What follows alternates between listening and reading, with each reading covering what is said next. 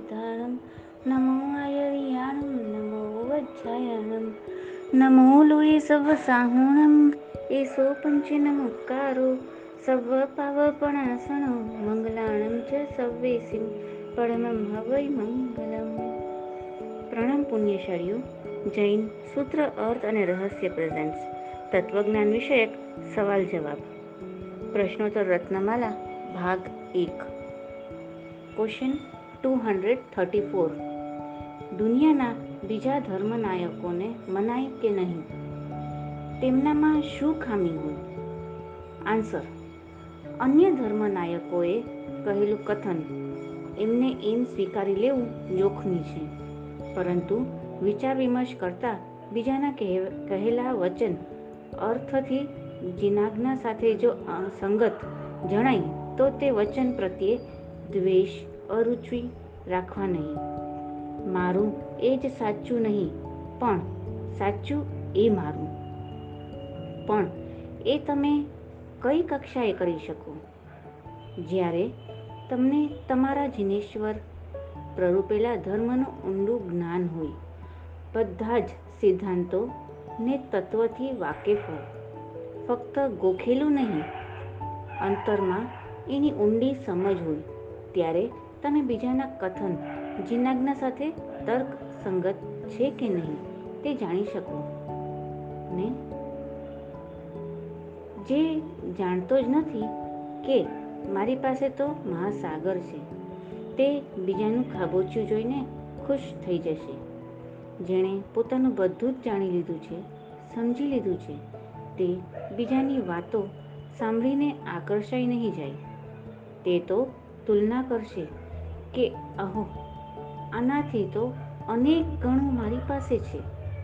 એટલે જ તો અન્ય પાસે જવામાં જોખમ છે. જેણે પોતાના રત્નને ઓળખ્યું નથી, તે બીજાનો કાચનો ટુકડો ગ્રહણ કરીને પોતાનું રત્ન ખોઈ નાખશે. આમ, જેને પોતાનું પૂરું જ્ઞાન નથી, તેને અન્ય પાસે જવામાં જોખમ છે.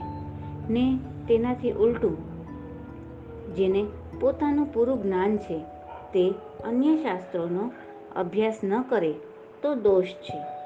કેમ કે તે અન્યના શાસ્ત્રોને જાણશે તો પોતાનામાં શું વધારે ઉત્તમ છે તેનો વિવેક કરી શકશે. એનું પોતાનામાં શ્રદ્ધાન વધશે, તે અન્યને પણ માર્ગ ચીંધી શકશે. જૈનના એકે એક પવિત્ર સિદ્ધાંત પર વિચાર કરતાં આયુષ્ય પૂર્ણ થઈ જાય તો પણ પાર પામીએ નહીં તેવું છે. બાકી સત્ય માર્ગ, મોક્ષ માર્ગ એક જ હોય છે. ત્રણેય લોક ને ત્રણેય કાળમાં પણ સત્ય માર્ગ બે ન હોય માટે માણસે વિવેકથી વર્તવું. Question two hundred thirty five મોક્ષનું સ્વરૂપ શું? આન્સર મોક્ષ એ કોઈ વસ્તુ નથી કે કોઈ તમને હાથમાં આપી દેવાનું છે. આત્માની મુક્ત દશાનું નામ મોક્ષ છે. હવે, આત્માને કોઈ કર્મ ભોગવવાના બાકી નથી રહ્યા. એટલે જન્મ મરણના ચક્કર પણ નથી રહ્યા. જેમ પાંજરામાં પુરાયેલા પક્ષીને છોડી મૂકવામાં આવે, તો તે કેવો મુક્તતાનો આનંદ અનુભવે. એનાથી અનેક ગણો આનંદ, જેનું કેવલી ભગવંત પણ શબ્દમાં વર્ણન નથી કરી શક્યા. એવો અનુભવ આત્મા કરે છે. જીવ નિરંતર પોતાના સ્વરૂપમાં જ રહે છે. એક સમય માટે પણ પર દ્રવ્યમાં તેનો ઉપયોગ ન જાય. એવી દશાને આત્મા પામે તે જ મોક્ષનું સ્વરૂપ છે. મોક્ષ એટલે આત્માની સહજાનંદ દશા. આઠેય કર્મોનો નાશ કરી, જન્મ જરા મરણનો નાશ કરી સિદ્ધ ક્ષેત્રે બિરાજમાન થાય છે. જ્યારે સંપૂર્ણ આત્મા પ્રદેશો કર્મ વર્ગણાથી મુક્ત થાય છે. જ્યારે એક પણ પુણ્ય કર્મ બચતું નથી કે એક પણ પાપ કર્મ બચતું નથી, ત્યારે આત્મા કર્મથી નિરાવરણ થાય છે. અહીં પાપ પુણ્ય કર્મની સરવાળા બાદ બાકીનો હિસાબ નથી. પુણ્ય કર્મ પણ તેનું ફળ આપે ત્યારે ભોગવવું જ પડે છે ને પાપ કર્મનું ફળ પણ ભોગવવું પડે છે. ભોગવતા ભોગવતા બીજા એટલા કર્મોના ઢગલા ખડકી દઈએ છીએ કે જન્મ મરણના ચક્કરમાંથી બહાર જ નથી અવાતું. જે ક્ષણે એક પણ કર્મ સિલકમાં નથી રહેતું, તે જ ક્ષણે આવરણ હટી જવાથી આત્માનો પોતાનો સ્વભાવ પ્રકાશ પ્રગટ થાય છે. એ છે કેવળ જ્ઞાન. અત્યંત શુદ્ધ અવસ્થામાં રહેલા આત્માને મોક્ષ સ્વરૂપ જાણવું. રાગ, દ્વેષ, અજ્ઞાન એ મુખ્ય કર્મ નિગન થાય નિવૃત્તિ જે હતી તે જ મોક્ષનો પંથ. જાતિ, વેશનો ભેદ નહીં. કયો માર્ગ જો હોય, સાધે તે મુક્તિ લહે, એમાં ભેદ ન હો કોઈ. હવે એ મુક્ત આત્મા નિષ્કંપ છે. માટે એ આત્માને ફરીથી કર્મ ચોટતા નથી. ફરી જન્મ મરણ કરવાના નથી. એ આત્મા અનંત જ્ઞાનનો, અનંત સુખનો ધણી છે. ઓછામાં ઓછા નવ વર્ષ અને વધુમાં વધુ ક્રોડ પૂર્વના આયુષ્યવાળા અને પ્રથમ સંગ્રહણવાળા કર્મભૂમિના મનુષ્યોમાંથી જ જેઓને કેવળ જ્ઞાન ઉપજે છે તે જ મોક્ષમાં જાય છે. છ માસ આઠ સમયમાં છસો ને આઠ જીવો અનાદિકાળથી મોક્ષે જાય છે ને કાયમ એટલા જીવો મોક્ષે જશે. મોક્ષ માર્ગમાં આત્માના અનુભવની પ્રાપ્તિનો પ્રયત્ન કરવો. તે જ પુરુષાર્થ છે. સહજ સ્વરૂપે જીવની સ્થિતિ થવી તેને શ્રી વિતરાગ મોક્ષ કહે છે. જેમાં આત્મા નિર્મળ, શરીર રહિત, ક્ષોભ રહિત, શાંત સ્વરૂપ, સિદ્ધ રૂપ, અત્યંત અવિનાશી, સુખરૂપ કૃતકૃત્ય તથા સમ્યક જ્ઞાન સ્વરૂપ થઈ જાય તે સ્થિતિને મોક્ષ કહેવાય. Question two hundred thirty six અજૈનો મોક્ષમાં જઈ શકે કે નહીં? ના જઈ શકે તો તેનું કારણ શું? આન્સર જેણે પાંચેય ઇન્દ્રિય અને મનને જીત્યું, રાગ દ્વેષને જીત્યા, તે જીન કહેવાય. જીનના બતાવેલા માર્ગે ચાલવાવાળા એટલે કે કેવલી ભગવંતે પ્રરૂપેલા ધર્મને અનુસરવાવાળા જૈન કહેવાય. જૈન શબ્દ તો મહાવીરના નિર્વાણ પછી ઘણા વર્ષે આવ્યો. બધા જ તીર્થંકર ક્ષત્રિય હતા. કોઈ તીર્થંકરનો જન્મ જૈન કુળમાં થયો હોય એવું ક્યાંય શાસ્ત્રમાં લખ્યું નથી. ભગવાન મહાવીરના અગિયારે હતા મહાવીરના સમયમાં જાતિના ચાર જ વિભાગ હતા. બ્રાહ્મણ, ક્ષત્રિય, વૈશ્ય અને ક્ષુદ્ર. કેટલીય પેઢી પહેલાંના આપણા બાપદાદાએ કેવલીએ પ્રરૂપેલા એટલે કે ઉપદેશેલા ધર્મનો અંગીકાર કર્યો હશે. તેઓ એટલે જૈન કહેવાયા. પરંતુ પેઢી દર પેઢી આપણે જૈન ધર્મના આદર્શોને ભૂલતા ગયા. ઇન્દ્રિયો અને મનને જીતવાનું કામ, આત્માને જાણવાનું કામ, એટલે કે સમ્યક જ્ઞાન આત્માને ઓળખવાનું, અનુભવવાનું કામ, એટલે કે સમ્યક દર્શન. આત્મામાં સ્થિર થવાનું, એટલે કે સમ્યક ચારિત્ર. સમસ્ત પરદ્રવ્યોનો ત્યાગ કરી, એટલે ઘર, પૈસા, સ્ત્રી, પુત્રાદિ, શરીર, રાગ વગેરે. નિજ દ્રવ્યમાં એટલે કે આત્મ સ્વરૂપમાં લીન થવાનું વગેરે જે જૈનોના લક્ષણ છે, તે ભૂસાતા ગયા. પરંતુ બાપદાદા, જેમણે આ ધર્મ સ્વીકાર્યો, તેમણે આ જ કાર્ય કર્યું. માટે તેઓ કર્મથી જૈન બન્યા. પરંતુ આપણે એમના વારસદાર ફક્ત કોળથી જૈન રહી ગયા. જે પણ ભલે જૈન કુળમાં જન્મ્યા છે, પરંતુ જેનો મોક્ષ માટેનો પુરુષાર્થ નથી, તે ફક્ત કુળથી જૈન રહી ગયા. જેમને મોક્ષ સુધી પહોંચવું છે, તે ભલે કુળથી જૈન ન હોય, પરંતુ જિનેશ્વર ભગવંતે પ્રરૂપેલા ધર્મ પ્રમાણે જ જેમ, જેમનો પુરુષાર્થ ચાલુ છે, તે કર્મથી જૈન જ છે. પછી ભલે તે કોઈ પણ કુળમાં હોય. તે મોક્ષ જઈ શકે છે. જેમ કેટલીય પેઢી પહેલાં કોઈના બાપ દાદાએ સંઘ કાઢ્યો હોય તે સંઘવી કહેવાય. હવે એક કુળમાં છેલ્લા ચાર પાંચ પેઢીથી ભલે ને કોઈએ સંઘ ન કાઢ્યો હોય, છતાં તે સંઘવી જ કહેવાય. તે કુળથી સંઘવી છે, કર્મથી નહીં. એવી જ રીતે ભલે જે કુળથી સંઘવી નથી પરંતુ હવે સંઘ કાઢશે તો સંઘવી કહેવાશે. તેમ જે પણ ભલે આજે જૈન નથી, પરંતુ મોક્ષ માટેનો યથાર્થ પુરુષાર્થ કરશે તે કર્મથી તો જૈન જ બની જશે. કુળથી ભલે તે ગમે તે હોય, તેનો મોક્ષ થશે. મહાવીરે જેટલી પ્રતિષ્ઠા આત્માને આપી છે, એટલી આ લોકમાં પૃથ્વી પર કોઈએ નથી આપી. મહાવીરના હિસાબે આ લોકમાં જેટલી પણ ચેતના છે, પછી ભલે તે માનવીના પર્યાયમાં હોય કે વૃક્ષના પર્યાયમાં હોય, કે પછી દેવ, નારકી તિર્યંશના પર્યાયમાં હોય, દરેક ચેતના આધ્યાત્મિક વિકાસ સાધી છેલ્લે માનવ પ્રાપ્ત કરી મોક્ષે જઈ શકે છે. દ્રઢ પ્રહારી જેવો હથિયારો. એ કયા કુળનો હશે? જો આત્મા સાધના કરી તે જ ભવે મોક્ષે જઈ શકે, તો બીજો કોઈ આત્મા સાધના કરવાવાળો કેમ ન જઈ શકે?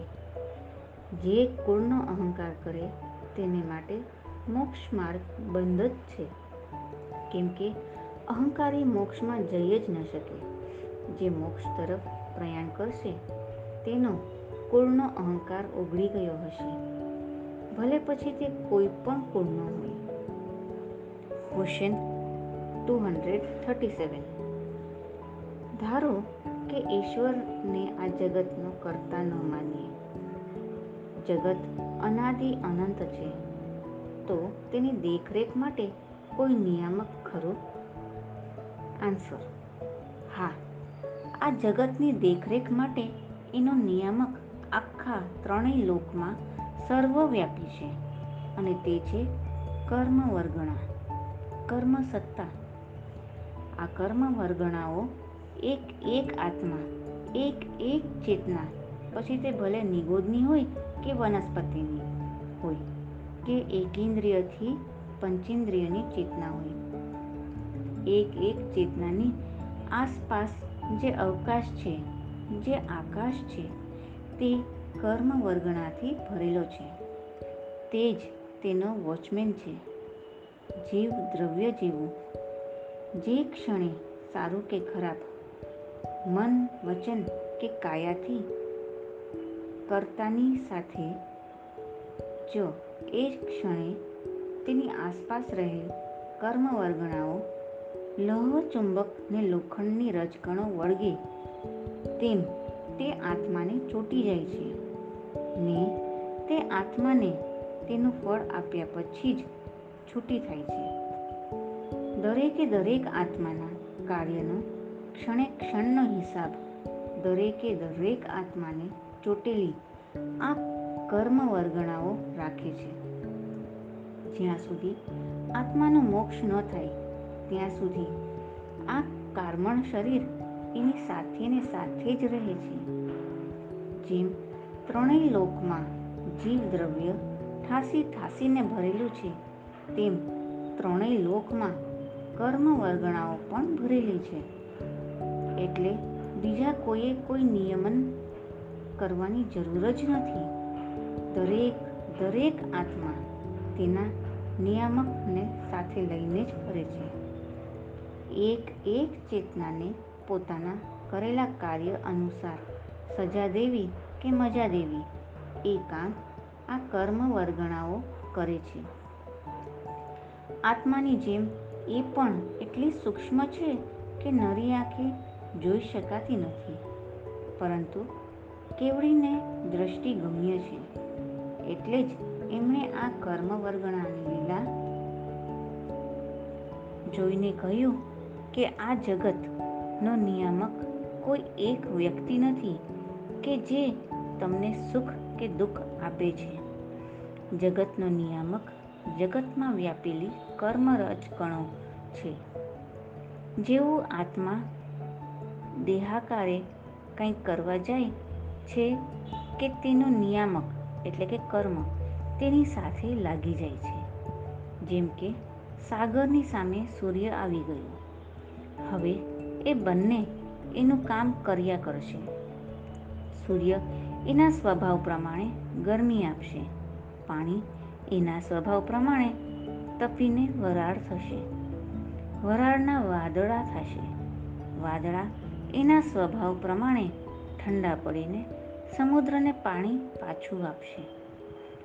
હવે આ સૂરજને સમુદ્રની ગોઠવણ જ એવી થઈ ગઈ કે વચ્ચે કોઈ વરાળ બનાવવા વાળાની કે વાદળા બનાવવા વાળાની જરૂર જ નથી. એ જ એમનું નિયમન. કર્યા કરે. એવી રીતે એક એક ચેતનાની આસપાસના આકાશમાં કર્મ રજગણો એવી રીતે ગોઠવાઈ ગઈ કે એક એક ચેતનાની ચોવીસે કલાક વોચમેનગીરી કર્યા કરશે. એમાં એક ક્ષણ માત્રનો વિલંબ નહીં પડે. એક એક ચેતના મળીને તો આ જગત બન્યું છે. એક એક ચેતનાનો નિયામક આ કર્મ વર્ગણા છે. માટે આખા જગતનો નિયામક એ થઈ ગયો. હવે મહાવીર કહે છે, જો તારે નિયામકના તાબામાં ન રહેવું હોય, એ નચાવે તેમ ન નાચવું હોય, તો બે જ કામ કર. નવી વર્ગણા લાગવા ન દે અને જૂનીનું વિસર્જન કરતો જા. જે ઘડીએ, જે ક્ષણે એક પણ વર્ગણા તારી પાસે બચશે નહીં. તે ઘડીએ, તે ક્ષણે તું મુક્ત થઈ જઈશ. Question two hundred thirty eight મનુષ્ય જન્મનું ફળ શું ગણાય? આત્માનું કલ્યાણ કેવી રીતે થાય? આન્સર મુંગેરો મનુષ્ય જન્મ પામીને આત્માનું કલ્યાણ કરો તો મનુષ્ય જન્મનું ફળ સફળ નહીં તો નિષ્ફળ. જીવ મોહનીય કર્મથી રસ રંગથી એટલો બધો રંગાઈ ગયો છે કે તેને વિતરાગનો માર્ગ રૂચતો જ નથી. પણ આવા ભવ ભવના દુઃખોથી છૂટવા માટે પોતાના એકત્વ સ્વભાવની ભાવના ભાવવાથી આત્માનું કલ્યાણ થાય છે. શુદ્ધ આત્માના ધ્યાનથી કર્મની નિર્જરા કરીએ તો આત્માનું કલ્યાણ થાય. કરોડો ઉપાય કરીને પણ પહેલાં સ્વ પરનું ભેદ જ્ઞાન કરવું. ભેદ જ્ઞાન વડે અંતરમાં આત્માને કર્મથી, શરીરથી જુદો જાણવો. મારો આત્મા તે જ્ઞાન સ્વરૂપ છે. જ્ઞાન સ્વરૂપથી જુદા જે કંઈ શુભ અશુભ, રાગ કે ધન કુટુંબ વગેરે સંયોગ તે હું નથી. ક્ષણે ક્ષણે વિભાવમાં જતા આત્માને રોકવો, જ્ઞાનથી સમજાવવો તો આત્માનું કલ્યાણ થાય. પ્રથમ તો સત સમાગમથી સત્ય વસ્તુનું સ્વરૂપ જાણવું. શ્રવણ કરવું. જે શ્રવણ કર્યું તેને ગ્રહણ કરવું. પછી ધારણા કરવી. પછી અંતરમાં પરિણમન કરવું. ખાવું, પીવું, મોજ, મજા કરવી. રાત, દિવસ પૈસા કમાવવા માટે જે, માટે જ પુરુષાર્થ કરવો. સંસાર ઊભો કરવો એ આ માનવ જન્મનું ફળ નથી. આ તો આત્માને અધોગતિમાં ધકેલવાનું બળ છે. સંસાર વધારવાનું કામ તો પશુ પણ કરે છે. પછી આપણામાં ને એમનામાં ફરક શું? મોક્ષ મેળવવા માટે જરૂરી સંયોગો આપણને પ્રાપ્ત થયા છે. તેનો ઉપયોગ કરી મનુષ્ય જન્મ સફળ કરવો એ જ મનુષ્ય જન્મનું ફળ છે. અઢારે પ્રકારના પાપથી પાછા હટવાનો દ્રઢ સંકલ્પ કરવો.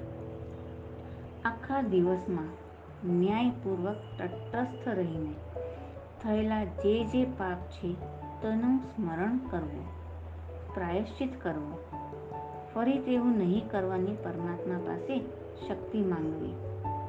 તીર્થંકરના ગુણોને યાદ કરવા.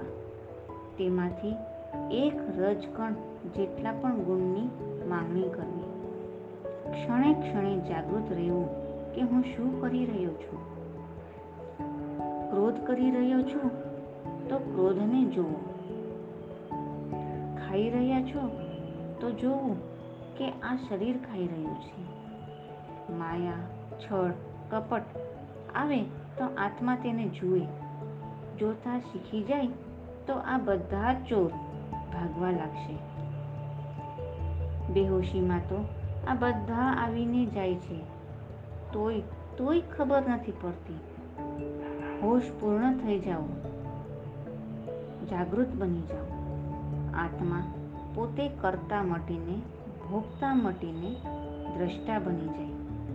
પોતાના શરીરને પોતાનો પહેલો પાડોશી સમજીને વર્તતા શીખે તો આત્માનું કલ્યાણ થાય.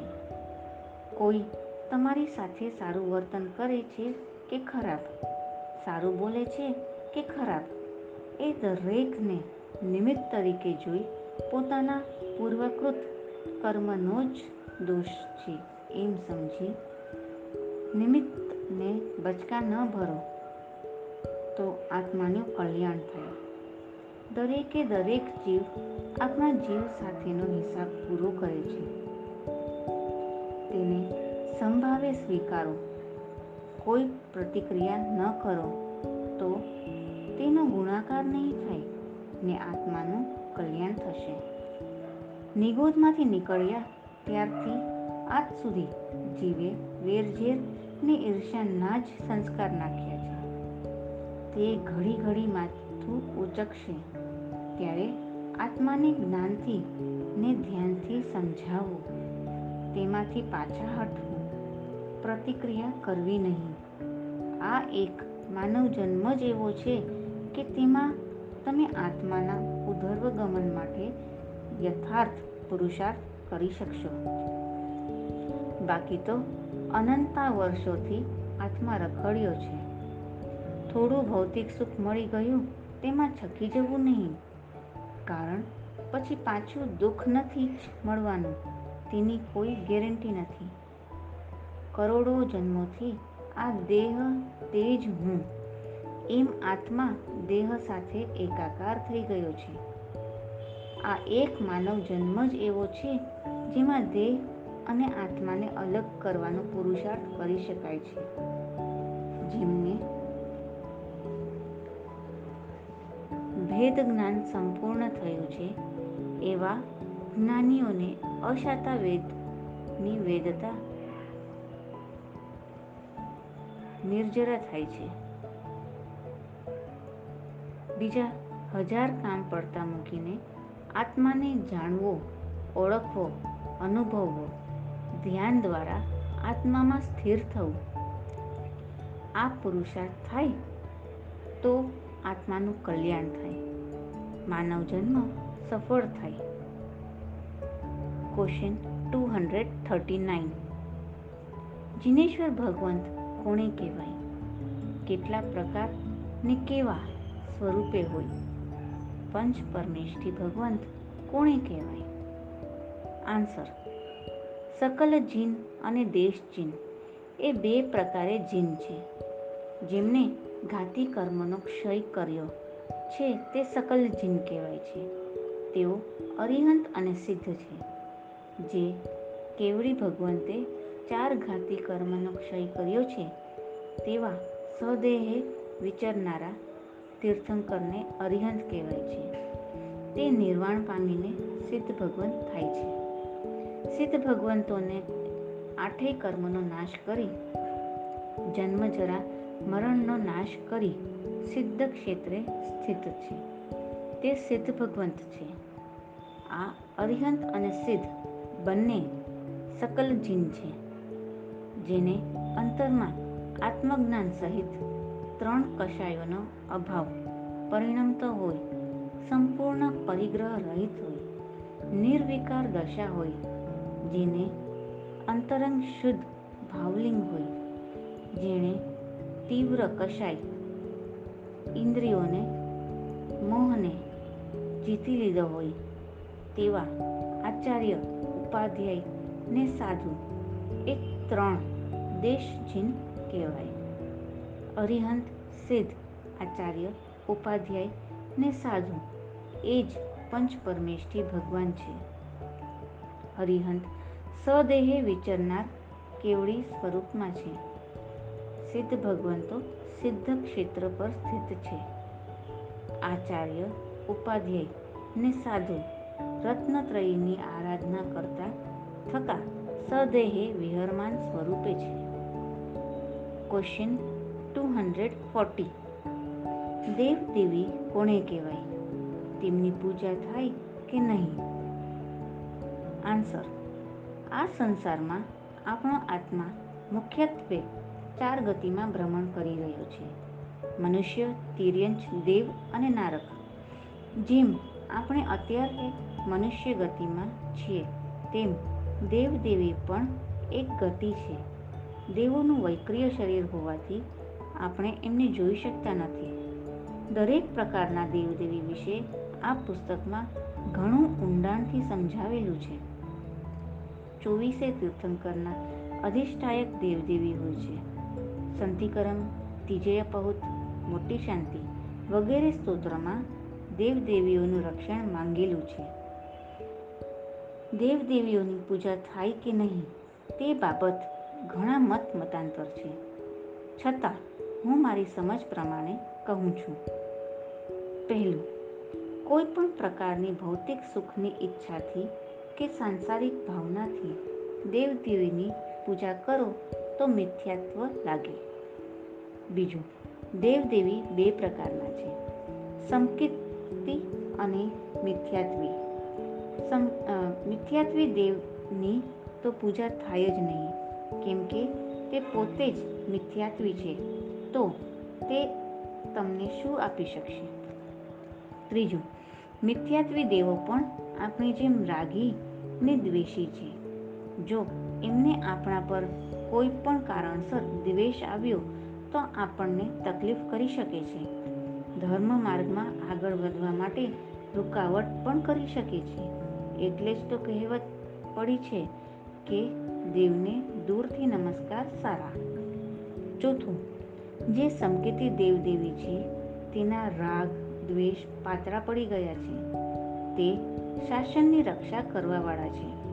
જો આપણને એવી કોઈ તકલીફ હોય કે જેના કારણે આપણે ધર્મમાં આપણી શક્તિ ફોરવી ન શકતા હોય, તો અથવા તો બીજી રીતે કહીએ તો પરમ સત વિભાતું હોય, તો સંકેતી દેવદેવી જરૂર મદદ કરે છે.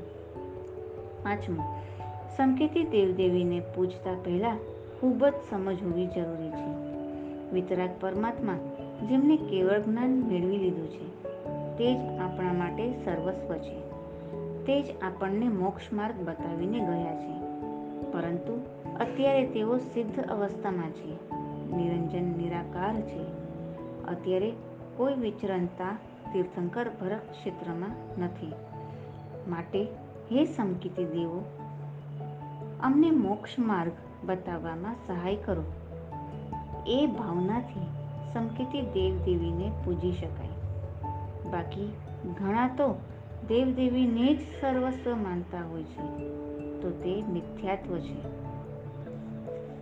છઠ્ઠું સંકેતી દેવદેવી પોતે જ તીર્થંકરને સર્વસ્વ માને છે. તેઓ પોતે જ તેમની પૂજા ભક્તિ કરે છે. તો તમે દેવદેવીને સર્વસ્વ કેવી રીતે માની શકો?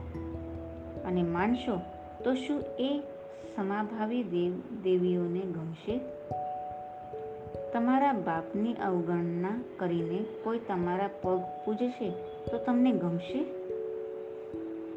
તમે તમારા હૃદયમાં તીર્થંકર કરતાં દેવદેવીનું ઊંચું સ્થાન આપશો તો તે એમને ગમશે? શું એ તમારો અવિનય નથી? ધર્મ તો વિનયથી શોભે છે. હા. આપણો અને સમકીર્તિ દેવદેવીઓનો બાપ એક જ છે, તીર્થંકર. માટે એ આપણા સાધર્મિક થયા, આપણા વડીલ, આપણા મા બાપ થયા. જેમ આપણા વડીલોનું આપણે માર્ગદર્શન લઈએ છીએ, તેમ તેમનું માર્ગદર્શન લેવાનું છે. જેમ મા બાપ આપણી સંભાળ રાખે છે, તેમ એ પણ આપણી સંભાળ રાખે છે. આપણને મોક્ષ માર્ગ બતાવે છે. સમ્યક્ત્વની પ્રાપ્તિ કરવામાં મદદ કરી શકે છે. મોક્ષ માર્ગમાં આગળ વધી શકીએ તે માટે સંજોગોને અનુકૂળ બનાવી શકે છે. એ ભાવનાથી પૂજીએ તો વાંધો નથી. પરંતુ એમની સહાયથી સાંસારિક તકલીફ દૂર કરીને તમે સંસારમાં મોજ મજામાં ડૂબી જાઓ. તો એ ભયંકર ખોટું છે. સાતમું, પૂજા, આરતી વગેરે પહેલાં જિનેશ્વર ભગવાનની જ થાય, પછી જ દેવદેવીની થાય. આઠમું, જે કેસરથી દેવદેવીની પૂજા કરી હોય, તે જ કેસરથી વિતરાગ દેવની પૂજા ન કરાય. જો કરો, તો આપણો અવિનય ગણાય. નવમું, જે આંગળીથી ભગવંતની પૂજા કરો તે આંગળીથી દેવદેવીની પૂજા ન થાય. અંગૂઠાની બાજુની આંગળીથી પૂજા કરવી. દેવદેવીની નવ અંગે પૂજા કરાય નહીં. દસમો, તમને કોઈ કહે કે માન, માનવોની પૂજા થાય કે નહીં? તેને તમે શું કહેશો? બધા માનવોની પૂજા ન થાય, પરંતુ આચાર્ય ઉપાધ્યાય કે સાધુ પદમાં રહેલા માનવોની પૂજા થાય. બસ, દેવદેવી માટે પણ એમ જ સમજવું. બધા દેવદેવી મિથ્યાત્વી દેવદેવીની પૂજા ન થાય. જે સંકેતી છે, અધિષ્ઠાયક છે, શાસન દેવદેવી છે, તેમની પૂજા થાય. સાંસારિક સુખની માંગણી ન થાય. પરંતુ ધર્મ માર્ગમાં આગળ વધવા માટે વચ્ચે કોઈ અડચણ નડતી હોય ને સહનશક્તિ ખૂટી ગઈ હોય. પરિણામે આત્મધ્યાન થતું હોય તો માર્ગદર્શન લઈ શકાય. પરંતુ સર્વોચ્ચ તો મારા અરિહંત. સિદ્ધ ભગવંત જ છે. તે ભાવના જળબે સલાખ બેઠેલી હોવી જોઈએ. હવે આગળના સવાલ જવાબ આપણે નેક્સ્ટ ઓડિયોમાં જાણીશું. જીન આજ્ઞા વિરુદ્ધ કંઈ પણ બોલાયું હોય તો મિચ્છામી દુક્કડમ પ્રણામ અસ્તુ